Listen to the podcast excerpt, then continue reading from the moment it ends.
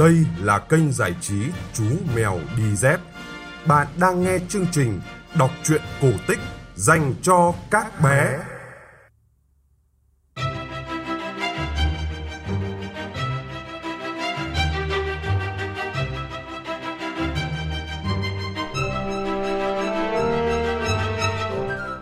Các bạn nhỏ thân mến ơi, đã đến giờ nghe chuyện cổ tích rồi. Tối nay, chúng ta lại cùng theo dõi cuộc phiêu lưu của chàng thủy thủ Sinbad nhé. Tối hôm qua, chúng ta đã nghe phần 5 của câu chuyện có tên là Ông già biển cả.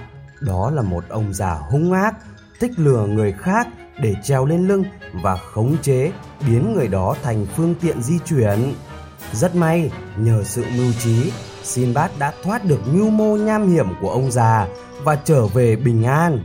Bây giờ, chúng ta hãy cùng nghe phần 6 của câu chuyện có tựa đề là Đảo Châu Báu.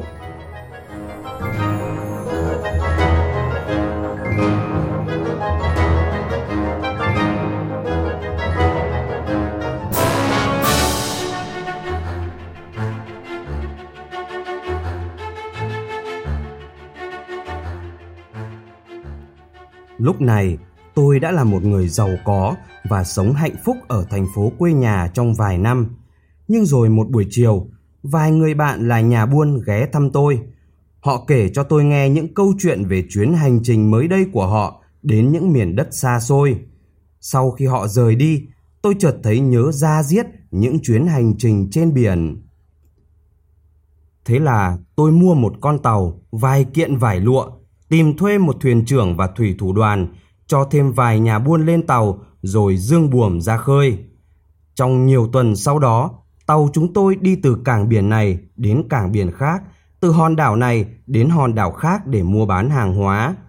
Cho đến một hôm, khi mặt biển đang phẳng lặng như tờ, một cơn gió mạnh và dữ tợn từ đâu thổi đến.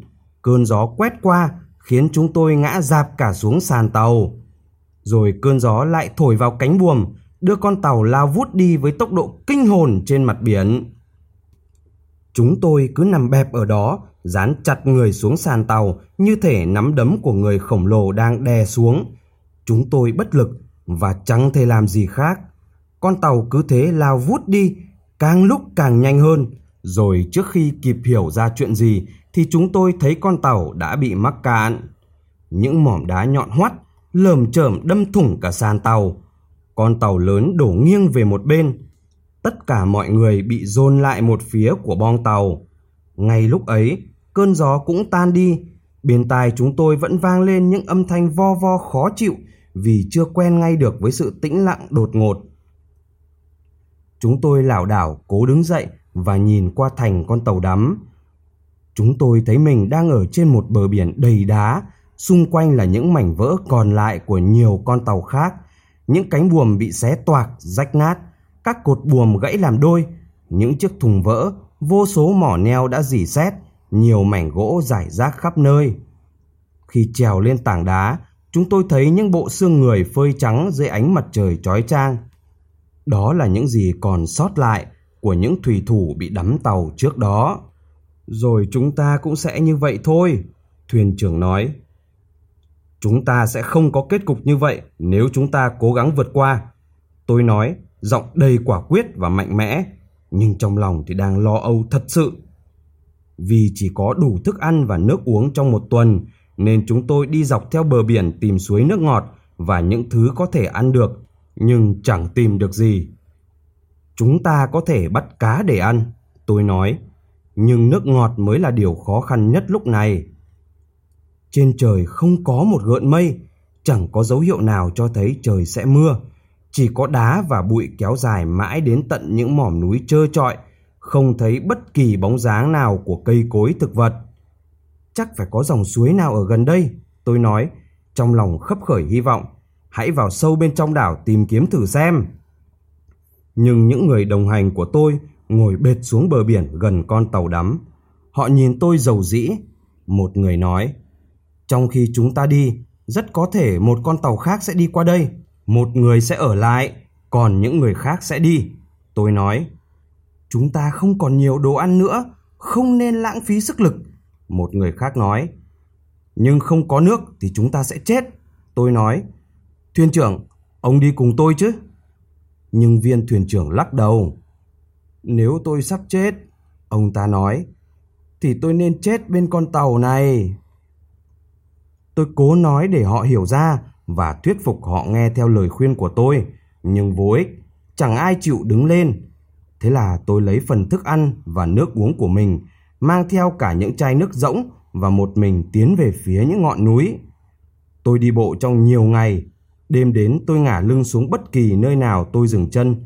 Tôi ăn và uống một cách dè sẻn, cố gắng tiết kiệm lượng đồ ăn và nước uống mình mang theo.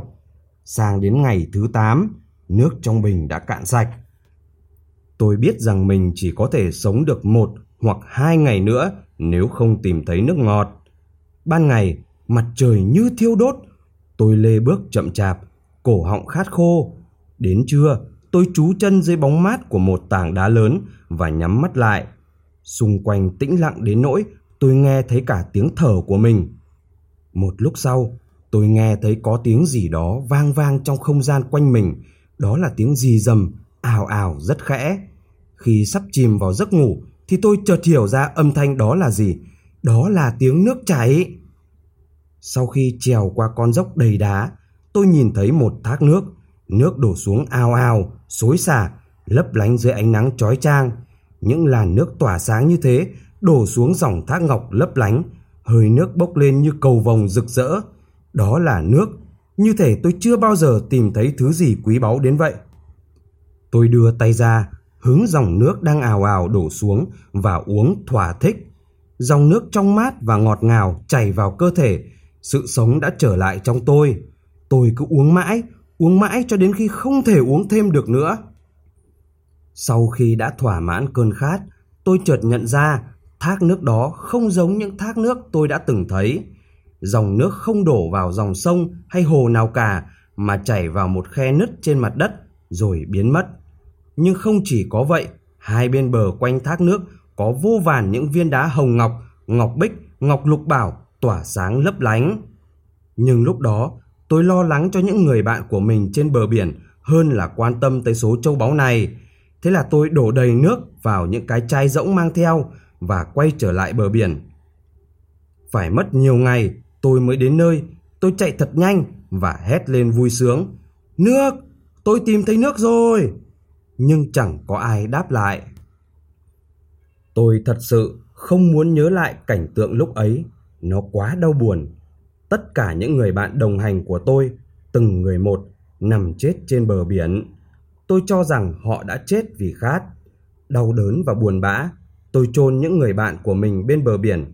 Sau đó, vì kiệt sức và đói, tôi cũng gục xuống. Tôi tỉnh dậy khi ánh nắng ban mai chiếu rọi lên mặt nước lấp lánh và tĩnh lặng. Tôi quyết tâm không chịu chấp nhận số phận như những người bạn của mình. Thế là tôi lục tìm và nhặt nhạnh một vài miếng lương khô còn sót lại trên con tàu cũ, rồi ngẫm nghĩ nên làm gì tiếp theo. Không có hy vọng gì về một con tàu sẽ đến cứu mình. Nếu con tàu nào lại gần hòn đảo này, nó sẽ bị đắm như những con tàu khác. Hy vọng duy nhất của tôi là đi theo dòng nước chảy ngầm dưới mặt đất. Đó quả là một ý nghĩ táo tợn, nhưng tôi không còn cách nào khác, chỉ nghĩ được đến vậy mà thôi. Tôi mang theo mấy chai nước, một sợi dây thừng, vài cái bao, một con dao và một chút lương khô còn lại trên tàu, rồi đi bộ ngược trở lại chỗ thác nước. Khi đến đó, tôi chặt một vài cành cây của cái cây gần đó, buộc chúng lại với nhau và làm thành một cái bè. Tôi nhét đầy đá quý vào những cái bao mang theo, rồi sau khi thì thầm mấy lời cầu nguyện, tôi ngồi lên chiếc bè và lao theo dòng nước chảy xiết. Nước gào thét quanh tôi khi chiếc bè trôi theo dòng nước vào sâu trong lòng đất. Tôi thấy mình bị quẳng vào làn nước lạnh như băng. Tôi cố trồi lên mặt nước và trèo lên chiếc bè của mình trong khi dòng thác vẫn chảy xiết, kéo cả tôi theo. Tôi thấy mình bị ném vào bóng tối đen kịt, chẳng thấy gì dù cố căng mắt nhìn, xung quanh tiếng nước vẫn gào thét. Cái bè của tôi bắt đầu đập mạnh vào hai bên vách đá trong hang ngầm tối đen. Tôi cảm giác như chiếc khăn quấn đầu của mình chạm vào trần hang. Cái hang đang hẹp lại. Tôi cúi mình xuống thấp hơn nằm bẹp xuống và cầu nguyện để phía cuối hang không phải là ngõ cụt. Tôi cảm thấy cái bè trong tranh, lắc lư như thể đang rơi xuống một dòng thác. Tôi cố bám thật chặt, trong khi lao vút xuống bóng tối đen kịt. Bất chợt, có ánh sáng mờ mờ ở quanh tôi. Tôi đã ra khỏi cái hang tối và đang rơi xuống theo vách đá dốc đứng, xung quanh nước bắn tung trắng xóa. Cố bám chặt vào chiếc bè, nhưng tôi lại bị hất xuống làn nước sâu lạnh lẽo. Tôi cố ngoi lên, nhưng chỉ thấy dòng nước xối xả đổ xuống đầu mình, chẳng khác nào vô số những cái roi sắt đang thi nhau nện xuống. Điều đó xảy ra quá nhanh, đến nỗi chỉ đến lúc đó tôi mới nhận ra mình vừa rơi xuống một dòng thác và may mắn thay là tôi vẫn còn sống. Tôi đẩy chiếc bè của mình vào dòng nước hiền hòa của con sông và thả trôi bập bềnh trên đó. Hai bên bờ là vùng đất hoàn toàn xa lạ, rất khác miền đất quê hương tôi. Những bãi cỏ trải dài xanh mướt, đầy hoa bung nở rực rỡ. Chẳng thấy cây cối đâu, chỉ có đồng cỏ kéo dài xa tít tắp. Đầy đó nhô lên những tảng đá sáng lấp lánh. Ở phía xa xa, tôi thấy một thành phố với những mái vòm sáng lấp lánh, sáng như những tảng đá vậy. Khi chiếc bè trôi đến gần, tôi nhận ra vì sao lại như thế. Đó là vì những tảng đá phủ bên ngoài toàn đá quý. Cả thành phố sáng lên lấp lánh bởi ngọc lục bảo, ngọc bích và kim cương. Dòng sông chảy qua trung tâm thành phố và trước khi kịp nhận ra, tôi thấy mình đang trôi qua bên dưới một chiếc cầu sáng lấp lánh bắc ngang một khu chợ lớn. Những ngôi nhà ở đây, dù to hay nhỏ, đều được phủ ngọc và đá quý. Tôi quá kinh ngạc nên không nhận ra từng đám đông đang kéo đến dọc con sông khi họ trông thấy tôi. Xin chào, họ gọi với theo. Anh từ đâu đến vậy? Dòng sông trải rộng và dòng nước chậm chậm trôi. Rồi tôi cũng dừng được chiếc bè của mình lại và lên bờ. Họ kéo tôi lên, kéo cả chiếc bè của tôi và thân mật chào đón tôi. Một ông lão nói, hãy đến đây, người khách lạ, hãy sưởi ấm bên ngọn lửa này, tôi sẽ mang đến cho anh đồ ăn và thức uống. Trông anh có vẻ đã bị đói nhiều ngày rồi. Hai người đàn ông tách ra từ đám đông, họ mang chiếc bè về nhà ông lão và nhẹ nhàng đặt xuống ở trong nhà. Các vị thật tốt bụng, tôi nói, trong lòng thấy bối rối vì họ quá cẩn thận với cái bè rách nát của mình. Sau khi ăn xong ít súp nóng và quấn mình vào trong chiếc chăn ấm, tôi kể lại cho ông lão nghe về chuyện đã xảy ra. Khi kể xong, tôi cởi một bao đựng đá quý và lấy ra một viên ngọc bích. Tôi muốn đền đáp lại lòng tốt của các vị. Tôi nói và đưa cho ông lão viên ngọc quý. Ông lão mỉm cười nhìn tôi, có vẻ ông cảm thấy khó xử, như thể tôi vừa đưa cho ông một viên sỏi tầm thường chứ không phải là đá quý. Ở đây chắc tất cả mọi người đều giàu có. Tôi ngại ngùng nói, sống ở đây chắc là sung sướng lắm nhỉ. Ông lão lại càng bối rối hơn. Ông liếc mắt nhìn chiếc bè của tôi và nói, chẳng ai trong chúng tôi giàu có bằng anh đâu. Nhưng các vị có biết bao nhiêu là ngọc quý như vậy cơ mà? Tôi ngạc nhiên nói. Ông lão nhún vai và trả lời, ở San Radip này, viên đá quý như vậy có giá vô cùng rẻ. Ở đây, những viên đá này không phải là thứ quý giá. Còn anh, anh lại có một thứ rất quý, đó là gỗ. Ở vùng đất này của chúng tôi, gỗ rất hiếm và quý vô cùng. Tôi nhìn chiếc bè rách nát rồi lại nhìn quanh căn phòng. Chỉ đến lúc đó tôi mới nhận ra chẳng có một mẩu gỗ nào ở đó hết.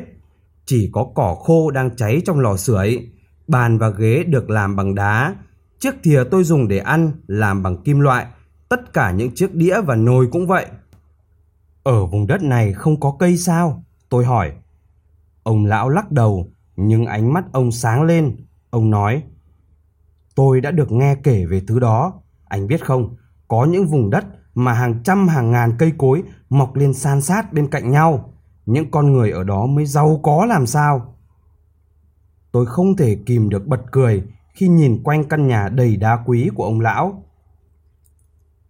Tôi có một ý này, ông lão nói. Anh nói rằng anh bị đắm tàu và chẳng còn lại gì.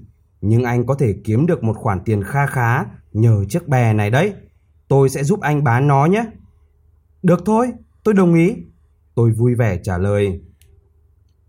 Khi chúng tôi ra đến chợ, tin tức về việc tôi đến thành phố này đã lan đi khắp nơi.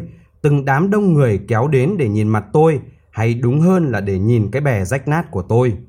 Có vài người giàu có cũng có mặt ở chợ, và khi ông lão nói rằng chiếc bè được mang đến đây để bán, thì mọi người kéo đến càng đông hơn.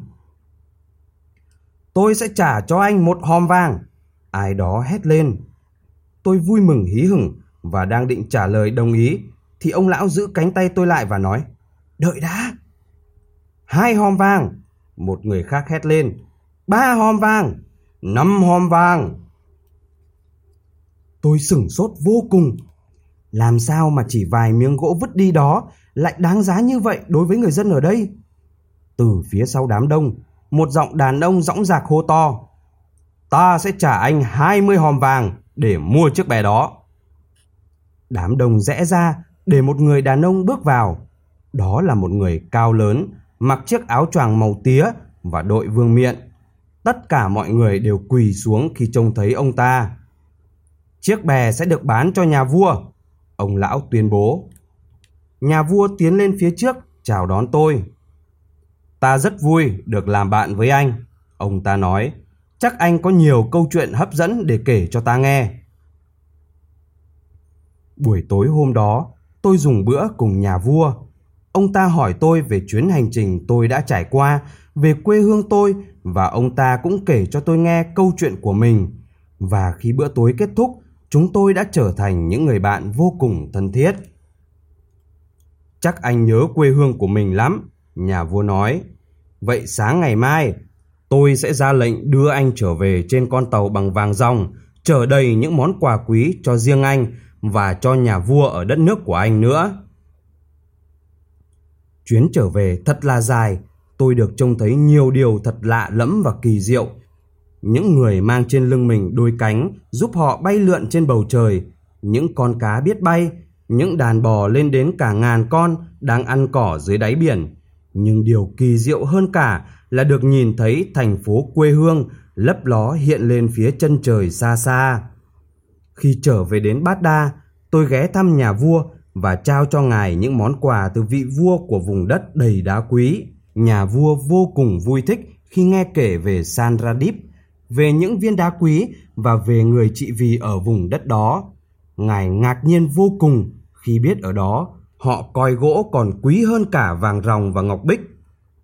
Ta sẽ gửi tặng cho vị vua đó những món quà của ta, nhà vua nói. Sinbad, ngươi sẽ là người mang những món quà của ta đến cho vua Sarandip. Tôi đã thấy thỏa mãn với những chuyến phiêu lưu của riêng mình, không muốn trải nghiệm thêm sự mạo hiểm nào trên biển nữa. Nhưng mặc dù vậy, tôi vẫn lên kế hoạch chuẩn bị cho chuyến hành trình thứ bảy và cũng là chuyến hành trình cuối cùng của mình.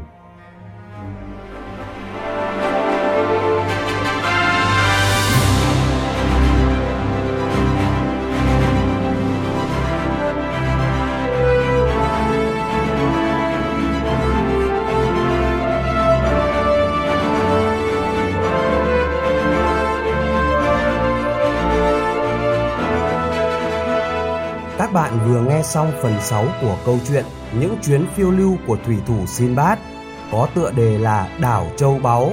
Chuyện được phát trên kênh giải trí Chú Mèo Đi Dép. Tối mai, chúng ta sẽ cùng nghe chuyện phiêu lưu thứ 7 và cũng là cuối cùng của thủy thủ Sinbad có tên là Đảo Voi. Bố mẹ nhớ like và chia sẻ để kênh Chú Mèo Đi Dép mau lớn nhé. Chúng ta sẽ gặp lại nhau trong chương trình kể chuyện vào 9 giờ tối mai. Còn bây giờ, xin chào và chúc bé ngủ ngon.